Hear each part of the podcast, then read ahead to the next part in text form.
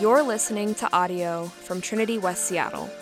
For other resources, more information about this sermon series, or to connect with us, visit our website www.trinityws.com. Hello, my name is Joan, and I will be reading from Romans 8 19 through 25. As you are able, please stand for the reading of God's Word. In light of this being a family service, everyone is invited to read aloud with me.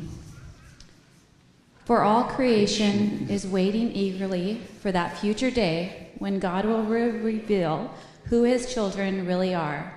Against its will, all creation was subjected to God's curse, but with eager hope, the creation looks forward to the day when it will join God's children in glorious freedom from death and decay. For we know that all creation has been groaning as in the pains of childbirth, right up to the present time. And we believers also groan, even though we have the Holy Spirit within us as a foretaste of future glory. For we long for our bodies to be released from sin and suffering. We too wait with eager hope for the day when God will give us our full rights as his adopted children, including the new bodies he has promised us. We were given this hope when we were saved. If we already have something, we don't need to hope for it. But if we look forward to something we don't yet have, we must wait patiently and confidently. The word of the Lord. Thanks be to God. You may be seated.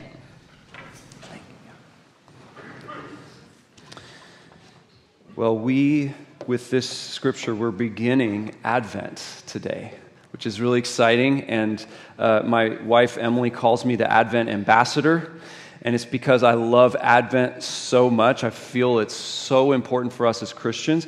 I want to encourage you guys as we begin this series uh, and this season to grab one of these devotionals that we've made for you to enjoy, to spend some time with God every single day as you read His Word and you read a meditation on His Word and you sing a carol either on your own or with family or with friends. Uh, my family began doing this when our kids were very little, and it's just been an incredible tradition for us uh, to be able to light a candle and to focus our attention together as a family on Jesus and on his imminent return. And that's actually brings me to what Advent is really about. Some of you guys go, I don't know what this word Advent is all about. What is this thing? And, and Advent comes from a, a Latin word that means arrival or it means coming. And, it, and it's a celebration not just of Jesus' first arrival, but also of anticipating Jesus' second arrival. And, and so on Christmas, we celebrate Jesus, God coming to us in the form of a human, uh, coming in human flesh to save us, which is incredible. It's beautiful. It's amazing. I can't wait. That's when we'll light this candle and we'll have a big party and we'll celebrate on Christmas Eve. But we also want to celebrate and anticipate the second arrival of Jesus. And so, what I'm trying to get at is that celebrating Jesus' first advent trains our hearts to await his second advent. And so the purpose of Advent is to know and believe in, that in the person of Christ, God has given us hope, peace, joy, and love that will last forever. And today we're going to focus on hope. I'm going to pray as we get started. Father in heaven, we come before you now just asking, would you transform us into Advent people?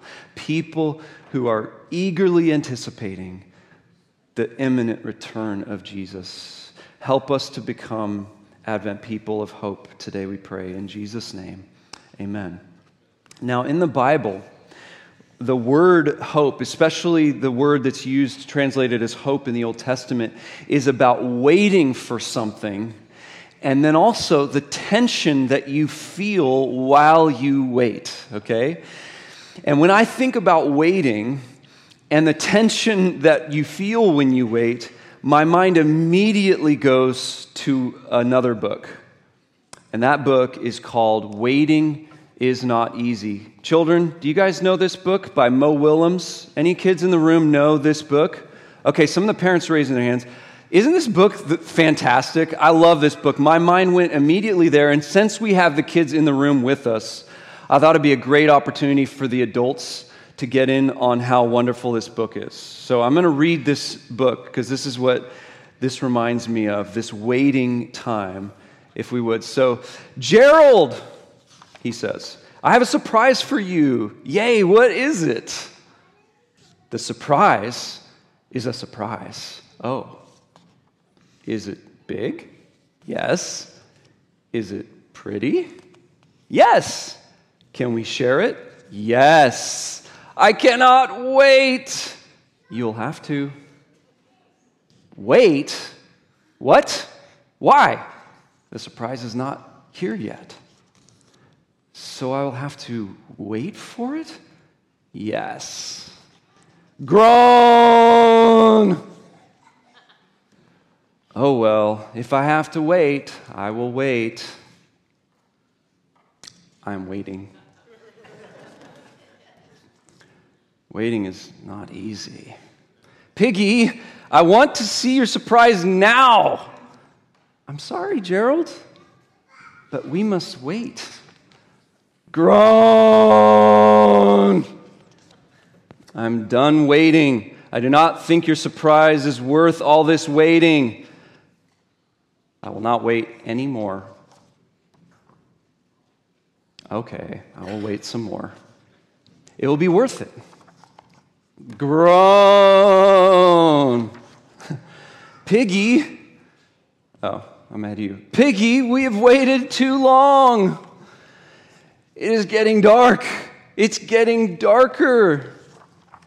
Soon we will not be able to see each other. Soon we will not be able to see anything. We have wasted the whole day. Well, um, we have waited and waited and waited and waited. And for what? For that. Ooh, isn't it pretty?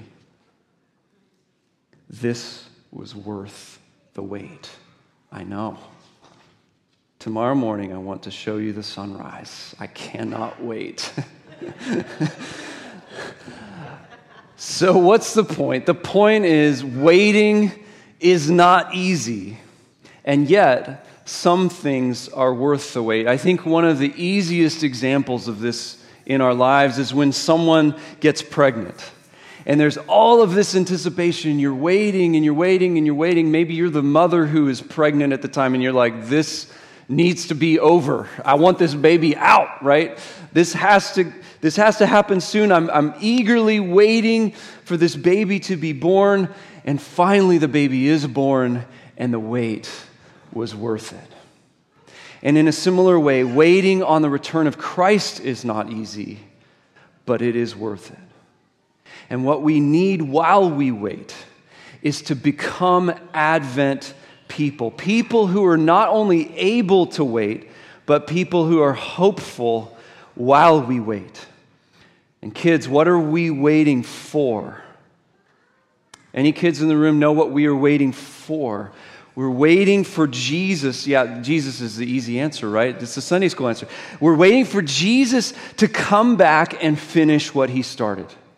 Now, why do we need Jesus to come back and finish what he started? When we consider what it means to have Advent hope, we need to think about what it means to not have hope.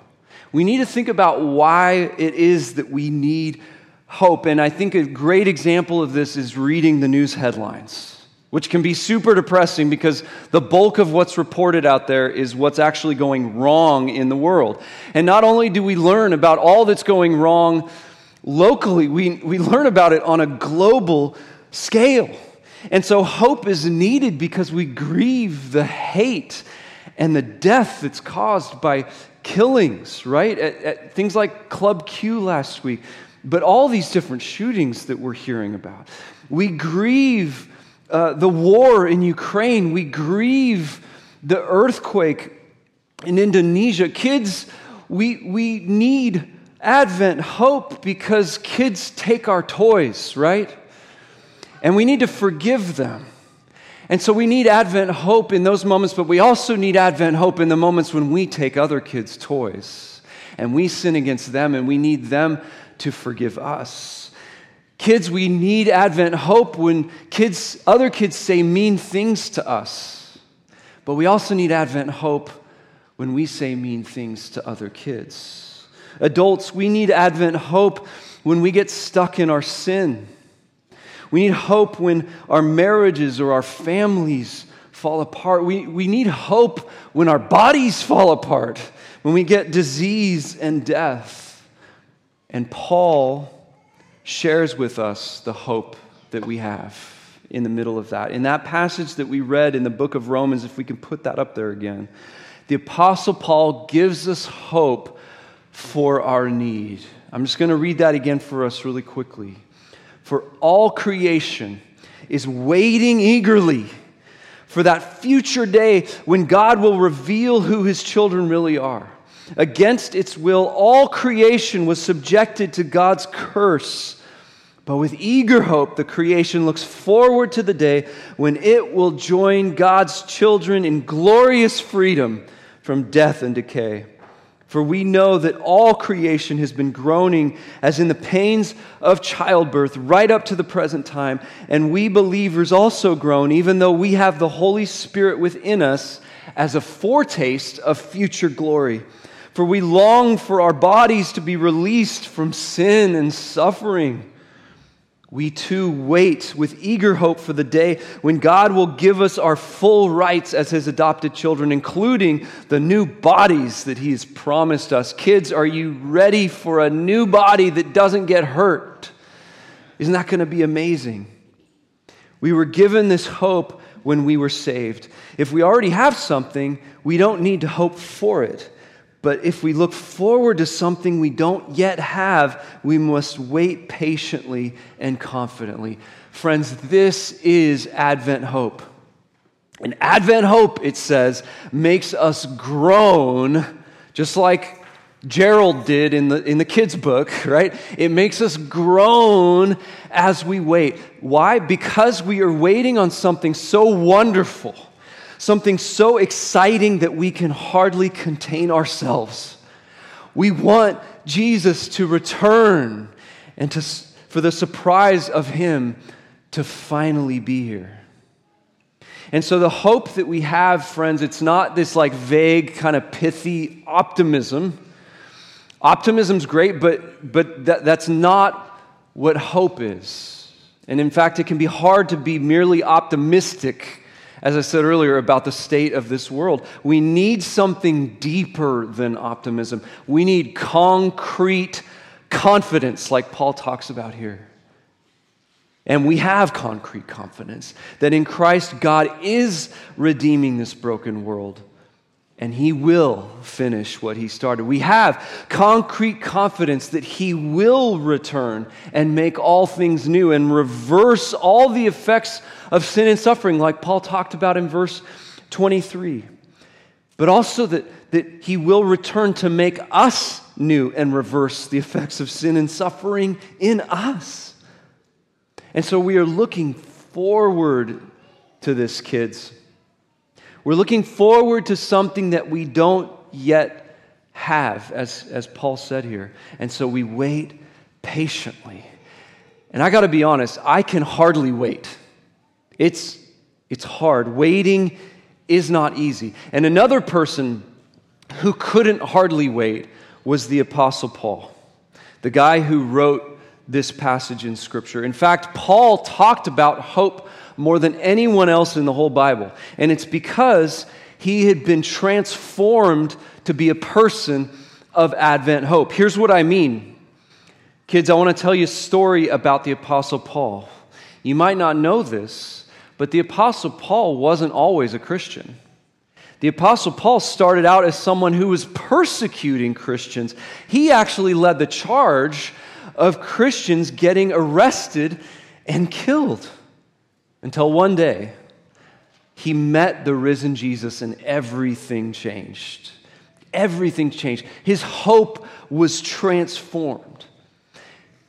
And, so that tells us how do we become people of Advent hope? We need to meet the risen Jesus, the one who was crucified, but who didn't stay dead, the one who rose and is alive today and who will return.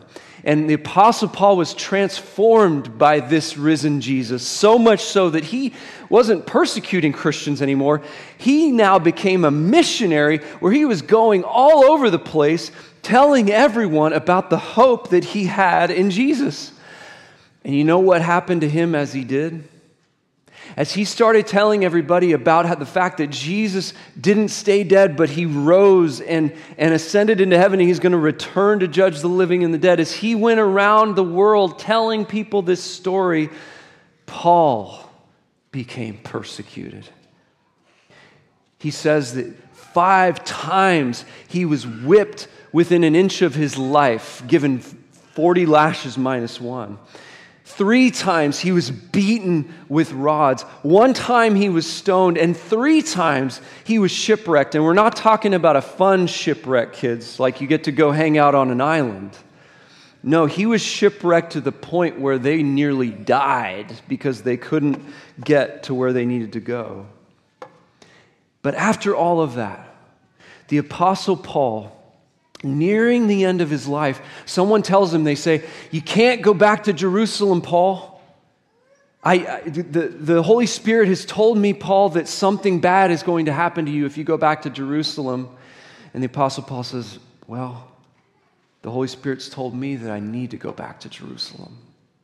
And so he goes back to Jerusalem knowing what awaited him. He goes back on purpose and he goes to the temple to worship God.